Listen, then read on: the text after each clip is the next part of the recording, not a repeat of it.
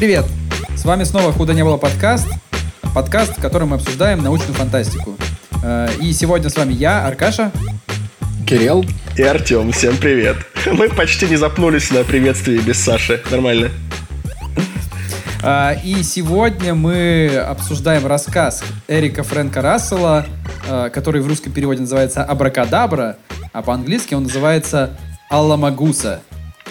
Э, Собственно, давайте, наверное, сразу спойлеры, осторожно, спойлеры. Рассказ 10-минутный, и в нем в спойлерах сейчас раскроется шутка, поэтому, если вы не читали и хотите почитать, можете прочитать, он очень коротенький, правда. Э, Собственно, расскажу, в чем там суть. Суть в том, что у нас есть некий космический корабль, судя по всему, военный, э, который находится в каком-то порту на отдыхе. Э, На борту у нас капитан и несколько офицеров, и несколько рядовых. Все остальные ушли отдыхать и развлекаться. И капитан уже думает, как сам в какую-то смену пойдет отдыхать. И тут к ним приходит радиорапорт о том, что к ним с проверкой через три дня приезжает некоторый адмирал флота. Э, Причем адмирал такой злобный и противный, который точно все будет смотреть. И капитан созывает всю команду, начинает всех там эмалировать и драить весь корабль. А тем временем он берет какую-то табельную ведомость вещей на корабле и начинает проходиться по всему кораблю, просто отмечая, что у него есть, что у него нет. Потому что, э, как там описывается, если чего-то не хватает, как бы это страшно, а если чего-то слишком много, это очень страшно, потому что это получается вскрыто заранее запланированное хищение. Вот.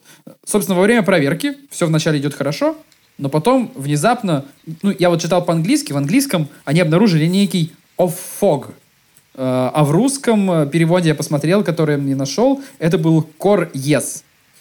Собственно, они вот не могут понять, что такое off fog или core yes, потому что ну, э, это происходит в как это, в, в кубрике, да, по-моему, то есть Камбузе. я не помню, честно говоря. В, на камбузе, да, извините. Вот. Э, э, Повар не знает, что такое core S или off fog. Э, Никто не знает, что это такое. Там э, радист, до которого, ну, которого постоянно вот по всему кораблю могут быть всякие электронные штуки, тоже не знает.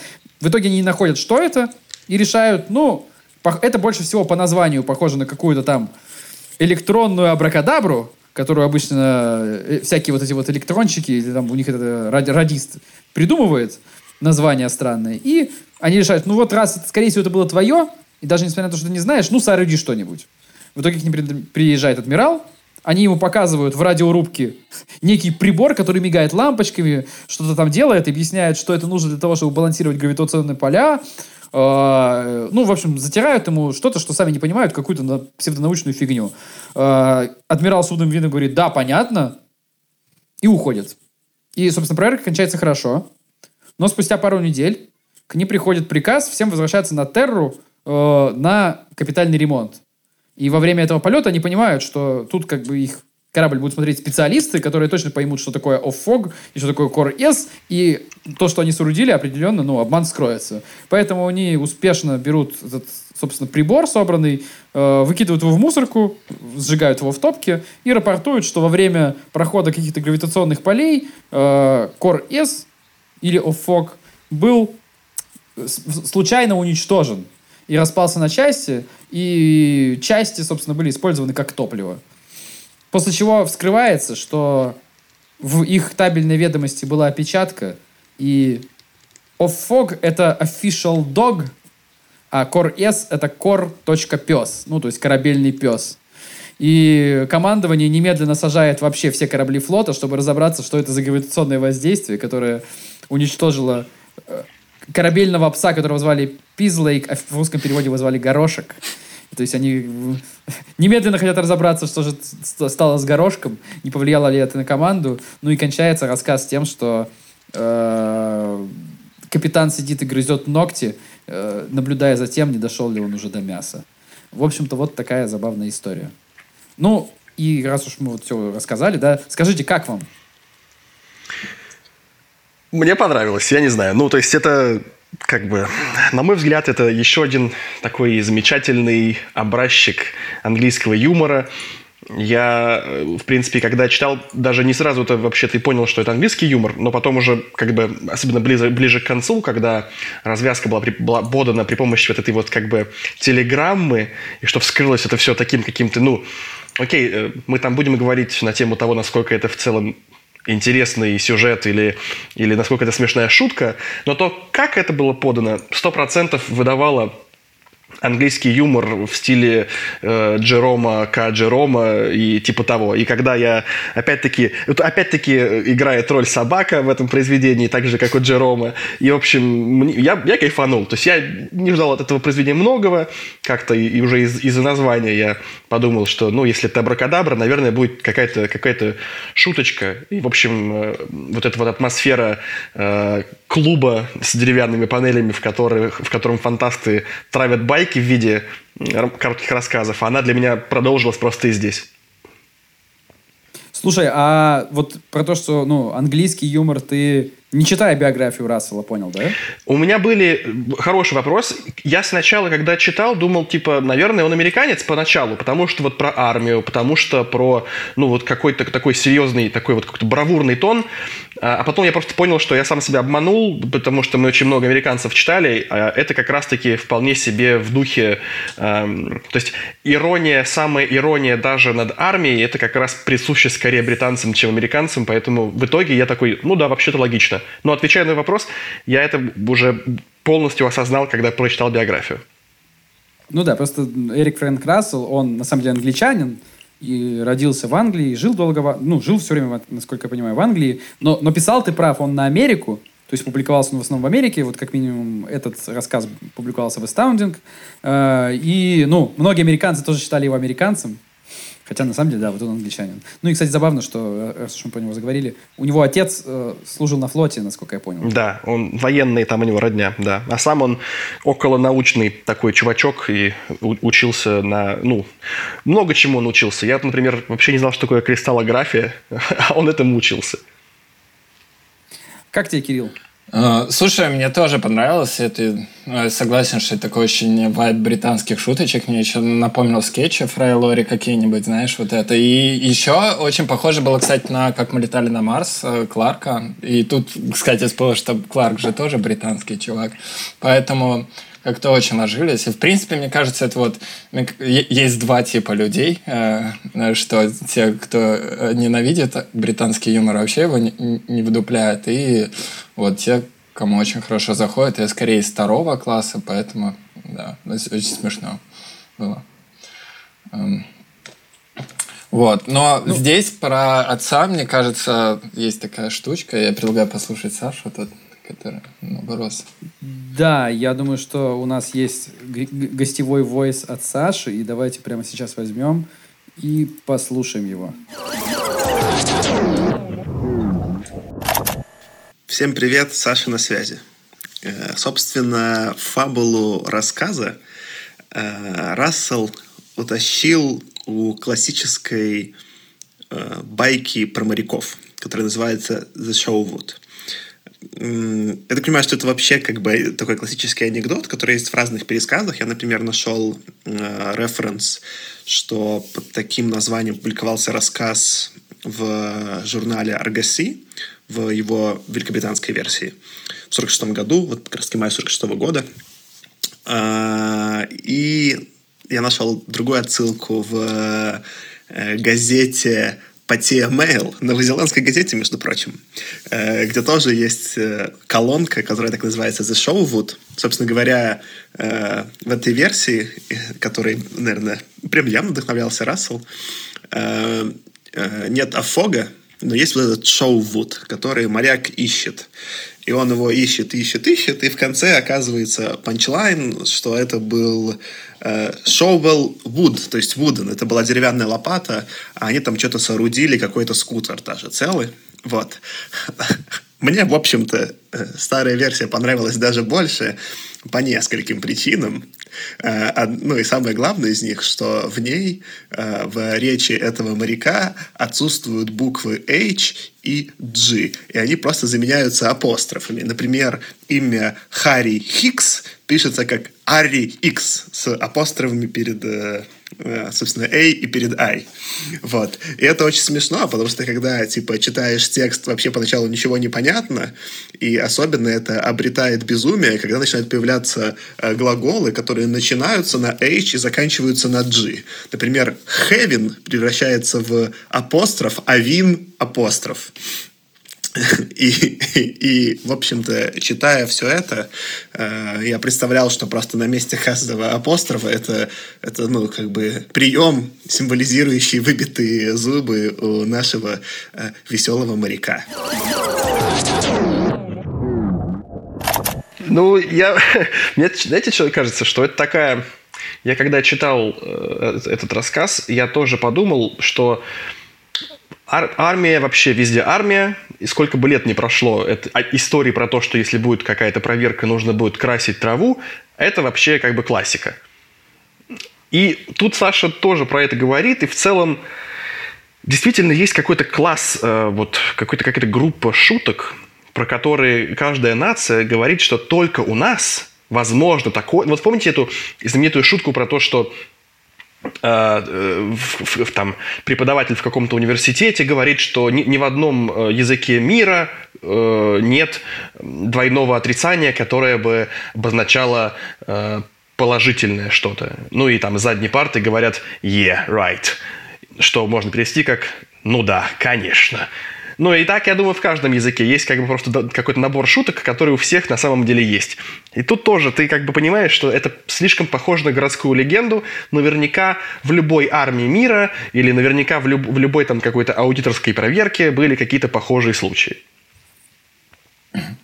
Ну, для меня он спалился, наверное, на том, что они космический корабль красили краской просто, и это... Я, я, конечно, понимаю, что там еще нормальных кораблей не строили, никто не видел, но вот это то, что э, у тебя космический корабль, который бороздит просторы Вселенной, и ты его просто серой красочкой, кистью красишь, такой вот.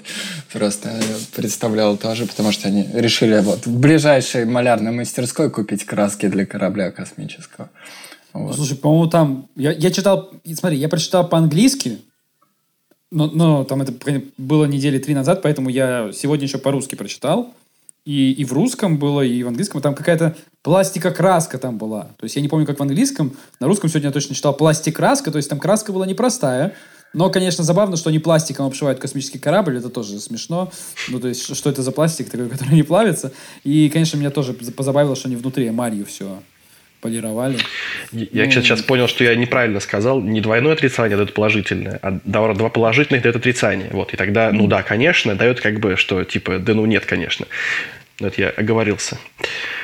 Не, ну, понятно, что это байка. Это даже вот та, которую говорит Саша про шоу Вуд, она заглавлена в этом журнале, он прислал ссылку, как An Amusing Sea Yarn. Как, наверное, можно перевести как э, забавная морская байка. Я не думаю, что это какая-то ну, реальная история. Безусловно, что-то похожее там всегда происходило, и мне кажется, там даже не нужно идти в какую-то армию. То есть там любой, кто имеет отношение, ну, какие-то, скажем так, взаимодействия с какими-нибудь нашими госорганами, а того хуже какими-нибудь регулирующими, контролирующими госорганами, безусловно, сам с таким сталкивался, или там, я не знаю, какой-нибудь аудит бесконечный. Мне кажется, вот всегда такое что-то возникает. Вопрос просто, ну, до какой степени это доходит. Ну вот в этом смысле у меня вопрос такой. Можем ли мы с вами, как преданные фанаты премии Хьюга, согласиться с тем, что этот рассказ достоин этой премии в 1955 году? Ну, то есть, если это, мы вроде как понимаем, что это не оригинальный какой-то, не оригинальная идея, а если это э, перемещение уже известной идеи в космос, Э, достаточно ли это ли оригинальная история, чтобы сделать, чтобы дать ей премию? Как вы считаете? Ну, тут у меня есть два э, аргумента, что скорее да. Э, первый это как это э, что хорошие художники копируют, великие художники крадут, или, да? Насколько я помню, это была вот такая штука. А вторая э, вещь, э, а, ну даже три. Вторая, что а, не все нерды, мне кажется, знают Dead Jokes, такие батины шутки, поэтому если он смог им э, ее пересказать красиво и продать, то это тоже заслуживает отдельного уважения. Но самое главное, что мне очень понравилось, что вот э, э, у нашего поколения, вот если подумать, нет э, прекрасного ощущения от «Звездных войн» оригинальных, потому что в оригинальных «Звездных войнах» Люк Скавокер прилетает на какую-то планету с джунглями, где он ищет великого э, мастера Джеда, там ему попадается какая-то крыса-переросток, которая его, начинает его бесить, а потом оказывается, что это и был великий мастер Йода. Вот. И у нас нет такого, типа, а, это же Йода был, потому что мы, ну, как бы знаем, что вот Йода выглядит так. И здесь очень круто, что он в этого пса как бы вспоминает раз пять по ходу этого короткого рассказа, и то есть он прям вот тебе вот в лицо его такой тыкает. И лично я до конца не выкупил, что это вот было такое сокращение, поэтому за это ему отдельное большое уважение. Ну, я честно скажу, что я догадывался, что это пес. Для меня было, ну, не очевидно, что это official dog. Я не мог понять, что такое off, или это off dog, или что это. Но там же просто, когда он зачитывает, он зачитывает off fog, а потом говорит э, этот... Ремешок ошейник, да, ошейник для собаки и э, матрасик для собаки и вот это, ну, какая-то корзинка, в которой она лежит. Ну, то есть, не знаю, мне кажется, то, что они, ну, давай представим, что это реально, как бы то, что они не могли догадаться, что это собака. Ну, то есть, что это может быть связано с собакой, если там рядом собака записана. Они начинают гадать, что это такое на камбузе, повар, что там у тебя есть. Там повар начинает как-то нелепо там говорить, да это все не мое. Там повар еще такой, я не знаю, вот в русском переводе это как-то, ну, потерялось. А в английском, ну, в оригинале, там, кроме того, что повар, он француз, его зовут Планшар, он иногда говорит И он учился в Кордон Блeu.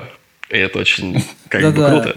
Э, да-да-да. Причем, когда его спрашивают про уфок, он один раз отвечает что-то типа, ну, то что-то по-французски, и у меня сносочка была такая на русском, что-то, что переводится приблизительно как «пес его подери», что-то такое. Ну, то есть это тоже забавно, конечно.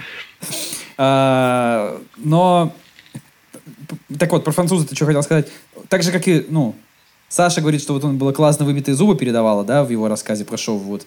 У француза тоже вот там была такая попытка сделать акцент у француза на английском, э, ну, в английском тексте. Это было довольно забавно. Вот. Э, ну, короче, они пытаются там радиста, повара мучают, но подумай, что такое, ну, что рядом с собакой может быть собака. Э, ну и давайте будем честны. Здесь научная фантастика исключительно сеттинг. То есть, ну, история никак не изменилась. Вообще. Вот меня это скорее это расстроило. То есть, да, прикольный анекдот. То есть, ну, это по-прежнему анекдот. И когда анекдоты были, ну, как-то намотаны на научно-фантастический какой-то сеттинг, ну, то есть без него не работали. Я понимал там, ну, что да, это там жанр анекдота, но окей, интересная идея. А здесь интересной идеи как таковой по большому счету нет. Он взял идею, которая работала точно так же, как с морским флотом, и просто, ну, намотал ее на космический корабль. Ну, слушай, ну, вот про шоу, вот я не знаю, насколько... Тут же, видишь, еще фишка, что они весь флот э, заграундили, и в этом еще это. То есть все-таки, ну, тут и, и есть детали. Я не думаю, что они в оригинале прям весь флот остановили из-за этой штуки. Не, в оригинале, да, в оригинале, в смысле, ты имеешь в виду в шоу-воде, в шоу-воде там никакого флота не было, там просто проверка была, то есть там, ну и знаешь, здесь то, что они весь флот посадили, потому что ничего не понятно, это тоже выглядит как какой-то оверкилл. Ну, то есть, очевидное привлечение не будет из-за такого происшествия, там, сажать весь флот, тем более они что-нибудь говорят, блин, у кого там может быть флот сравнимый с нашим. То есть там этот Земля уже называется Терра, там какие-то планеты, и они из-за одного вот этого донесения как бы садят весь флот, да ну, зная, как люди косячат, да, там, будем честны, они им приходилось бы сажать флот, раз в неделю. Ладно, Аркаш, ну ты докапываешься до шутки, которая и, и стремится показать именно абсурдность, э, как ты сам говорил, там, допустим, не, не. общение с госорганами. Я согласен с тобой, что история прикольная, анекдот классный. Мне понравился анекдот. Но, возвращаясь к своему вопросу, как бы про премию Хьюга, стоит ли давать этому, ну, стоило давать ему премию Хьюга? Ну, я не знаю, какие были другие номинанты. Я вот зашел на сайт э, Hugo Winners, и там вот ну, в ретро Хьюга как минимум там точно написаны номинанты в старых, а вот в новых ну, то есть шорт-лист какой-то. А, а в 55-м году, ну, то есть, ой, в 54-м, извините, в 54-м году, когда она получила премию, не было написано номинантов. А, так она же в 54-м не присуждалась. А, нет, подожди, да, 55-м, 55-м да. все-таки, да, и, и, сори, да, 54-й было ретро, а 55-й вот настоящая Хьюга. То есть она настоящую Хьюгу получила, э, может быть, ничего другого не было. Может быть, конечно, тогда такие шутки заходили лучше. Черт его знает. Но как-то мне не хватило все-таки научной фантастики в этом. Ну, знаешь, еще что прикольно в плане в сторону... Я все-таки буду таким адвокатом выступать, что э, это же прикольный панч про то, что опять-таки будет большой там флот космический, все будет летать, а флот останется тем же самым. Вот эти солдафоны, которые... И то, что они все проверяют, это же тоже своего рода панч. Ну да. Поэтому... Ну, ну, может ну, быть. если честно, есть, я скорее вот как раз-таки тоже думаю, что прикольный анекдот. Но что ж там другие были за номинанты, что дали ему Хьюга? Ну, вот правда. Я тут тоже соглашусь, что ну как-то халтуркой чуть-чуть попахивает. Смешно, но халтурка для премии. Ну смотри, Хьюга настоящую, не ретро, а настоящую, выдавали в 53-м первый раз и в 55-м второй раз. То есть еще просто э, как бы вкус не развился. Есть, ну, может быть, может быть, э, дело в этом. Я говорю, может быть, тогда как бы вот, э, знаешь, как бы все равно, то есть, несмотря на то, что мы уже много таких произведений знаковых и важных, и, ну, довольно глубоких обсуждали, там, научно-фантастический рассказ по-прежнему считался, знаешь, чем-то там на уровня палп, вот, совсем журнальная какая-то там штука. Ну и, грубо говоря, рассказ, формат, ну, подразумевалось, что такой короткий анекдот. И мы рассказов как бы каких-то там прям вау интересных, ну, не читали, это всегда были такие анекдоты. Ну, Хьюга же еще просто народная премия, понимаешь? То есть, вот если бы Небулу дали за это, было бы странно. А вот Хьюга, мне кажется, А, ну, кстати, согласен. Ну, не было еще не было, поэтому... Ну, Кирилл, ты вот интересную вещь сказал про то, что э, хороший панч или по-русски, не знаю, хотел сказать цимис. Ну, в общем, хороший смысл, еще дополнительный смысл, который вкладывает Рассел, это про то, что э, действительно там в будущем армия полетит, возможно, в космос, не знаю, будет э, я не знаю, она будет там превращать все, что угодно в оружие, лазерами стрелять из глаз и так далее, но в целом они останутся все теми же солдафонами, с той же э, системой ош... непрощения ошибок, э, аудитом вот таким вот бес... бессмысленным и так далее. И мне кажется, что вот я, я тоже наш... пытался найти какие-то параллели с тем, ну, как бы, какие еще смыслы можно в, эту, в, эту, в этот рассказ вчитать современному читателю. И мне показалась прикольная параллель с э, современным корпоративным миром, миром бизнеса, что у нас есть... Здесь у меня два небольших таких, э, два небольших тейка.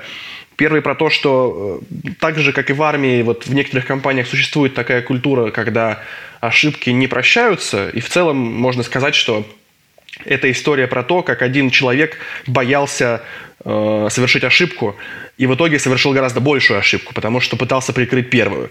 И если тут какой-то вот вывод, вывод можно сделать, ну, допустим, руководителям компании, CEO, там, не знаю, э, ребятам, стартаперам или кому-то, кто связан с бизнесом, это попытайтесь создать культуру, которая будет терпеливо, терпимо к ошибкам, которая не, не будет бить по голове за то, что ты э, что-то сделал не так, а скажет, ну окей, бывает всякое, попробовали, не получилось, поитерировалось, как, как говорится в айтишном мире, пойдем дальше. А второй, э, вторая у меня такая идея есть, это что Э, я вот как чувак, связанный с управлением персоналом, эм, в какой-то момент э, мне, мне было необходимо научить моих там как бы бизнес-заказчиков каким-то довольно очевидным вещам, связанным там или с управлением персоналом, или с управлением проектами э, на таком базовом уровне. И есть несколько авторов современных, которые берут какие-то бизнес-кейсы и их новелизируют. То есть преподносят их в формате художественного произведения. Это не никакие нереальные люди, все абсолютно вымышленное, но обставлено так, будто бы это не объяснение сухим языком, как нужно, не знаю, грубо говоря, как нужно наладить э, поток материалов там, и оборудования на складе или на каком-то производстве, чтобы минимальные потери нести. А это такой вот формат, когда у тебя есть какой-то главный герой, он внезапно оказывается в сложной ситуации, а при этом он еще и руководитель какого-нибудь завода, и он вызывает какого-нибудь эксперта, и у них ну, они, то есть это, это новелла. И это прикольно. Вот есть там, например, э, Ильяху Голдрат с книгой «Цель». Он как раз рассказывает про завод, про то, что вот есть на заводе э, могут быть неэффективности.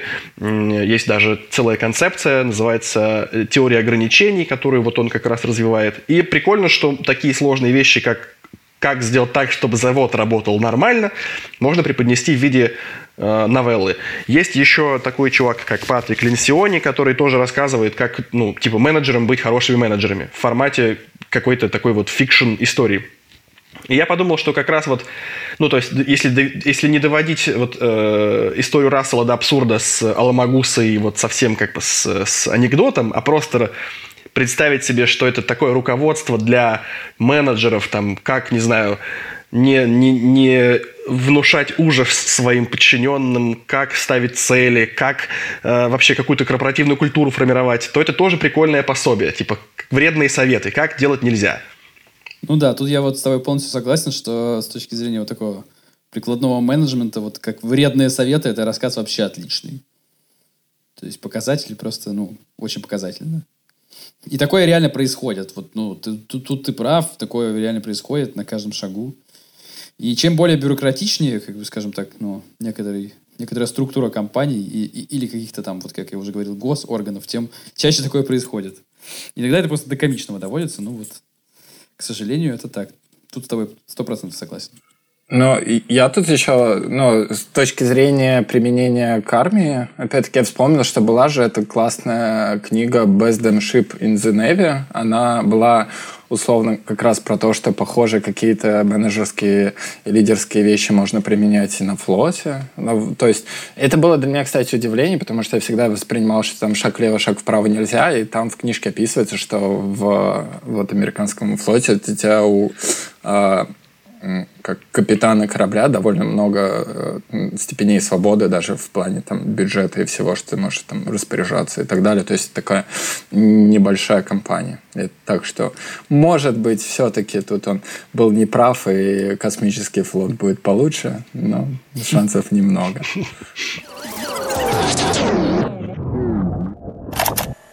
Какое-то такое даже странное ощущение, что вот вроде прошло всего 26-27 минут, а что-то вот у меня, честно говоря, как будто бы больше и нечего добавить. Ну, я еще могу тут вставить по-быстрому, что мне, конечно, с точки зрения вот этого вот такого ерничания над армией, такого немножко, знаешь, ядовитого даже немножко ерничания над армией, конечно, вспомнилось, типа, Catch 22, Ловка 22. Ну, то есть, прямо э, очень, очень люблю эту книгу, прям хочу, вспомнил, даже захотелось перечитать, хотя пока не начал. А, вот. И еще, что мне хотелось сказать. Вы читали на русском? На английском. Я на русском. На английском, да? А, на русском. Вот я хотел сказать про язык, которым это написано. Это чувствуется и, и на русском, э, но на английском даже лучше. То есть первая особенность именно английского текста – я прям, если не каждый абзац, то каждый второй абзац гуглил какое-нибудь слово, потому что у него там было там прям куча слов каких-то там необычных, вычурных. То есть, то это какие-то там эти фразеологизмы непонятные, то это какой-то жаргон там, морс... ну вот космическо-морской какой-то выдуманный, то это какая-то вот как раз аламагуса техническая. И ты такой, блин, что это за слово? Ну, понимаешь, да это выдуманное слово, блин. Типа, или какое-то сокращение, которое он только что выдумал из вот этого слова. Но несмотря на это, как бы, ну, вот я вот прям спотыкался об этом, читал, ну, блин, мне понравилось, каким языком это написано. То есть это прям вот читалось хорошо. На русском, конечно, было проще, на русском вот не было вот этого э, спотыкания перевод, и немножко вот такой вот шарм какой-то, и вот этот юморной э, терялся, но даже в русском переводе оно чувствуется. И мне прям понравилось, как оно написано. То есть, несмотря на то, что я до этого сказал, да, но это такой не совсем научная фантастика, может быть, и не стоило там премию Хьюга выдавать, ну, фиг знает. Но но, как написано, мне прям очень понравилось. То есть это прям было смешно. Там было много вот маленьких таких вставочек. Вот типа вот это вот «Пес его подери». И там вот, я сейчас не вспомню точно, но было много вот прям прикольных штук. То есть на уровне, что э, когда там один радист приходит и говорит, капит... приходит весь такой, типа, уже за голову хватается, тут его спрашивают, ш -ш ну, что происходит? Это Берман или как так его зовут? Он говорит, я, капитан, я тут подумал, и капитан его пере, пере, перебивает, что? Неужели это так больно? Ну и вот таких, много вот таких шуточек, ну, забавных. То есть вот э, мне в этом смысле, конечно, ну, Рассел очень зашел. И, то есть, несмотря на то, что у Рассела не все такое, он известен именно как такой автор такой иронично-сатирических, шутливых рассказов. И, ну, во многом ради такой, ну, из-за такой фантастики он известен.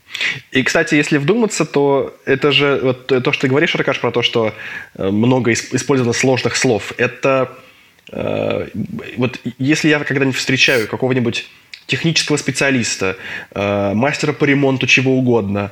Э, я думаю, что и военные тоже этим будут грешить, что у них очень много профессиональных вот таких вот организмов. И ты иногда вот при, приходит тебе сантехник, и он не говорит с тобой так, будто бы, ну, он пришел к тебе трубу починить. Он говорит с тобой так, будто бы я не должен понять его, а если пойму, то пойму, что он меня разводит. И я думаю, что там как бы много из этих, этих технических там сложных слов, они э, придуманы для того, чтобы как раз показать, что ну, это такое вот чувство собственного, какой, собственной важности какой-то. Ну да, вот Рассел же в том числе над этим и стебется, что как бы когда вот там какая-то техническая сложность вообще вот этого, ну, глобальная всего происходящего превышает какой-то уровень, уже сами исполнители перестают понимать, что есть что, как бы, но продолжают себя булшитить вот этой терминологией, сложными вещами и, и не сдаются. Ну, вот, вот к чему это приводит. Ну, как бы история, говорю, написана классно, смешно. Анекдот смешной. Научной фантастики не очень много. По-прежнему, в общем, стою на своей. Но мне понравилось. Мне тоже. Читается быстро, легко, и, и какой-то... Не, не остается какого-то ощущения, что типа, блин, зачем потратил время. Есть такое, о, окей, спасибочки. Да, лучше и не скажешь. Ну что, это самый короткий выпуск? Да не самый короткий, нет. Мы уже про, про рассказы мы часто так говорили коротко. Ну, если нам уже нечего добавить, тогда мы, наверное, с вами попрощаемся. Встретимся через неделю, надеюсь. Всем пока. С вами были я, Аркаша. Кирилл. И Артем. Покедова. Пока. Худо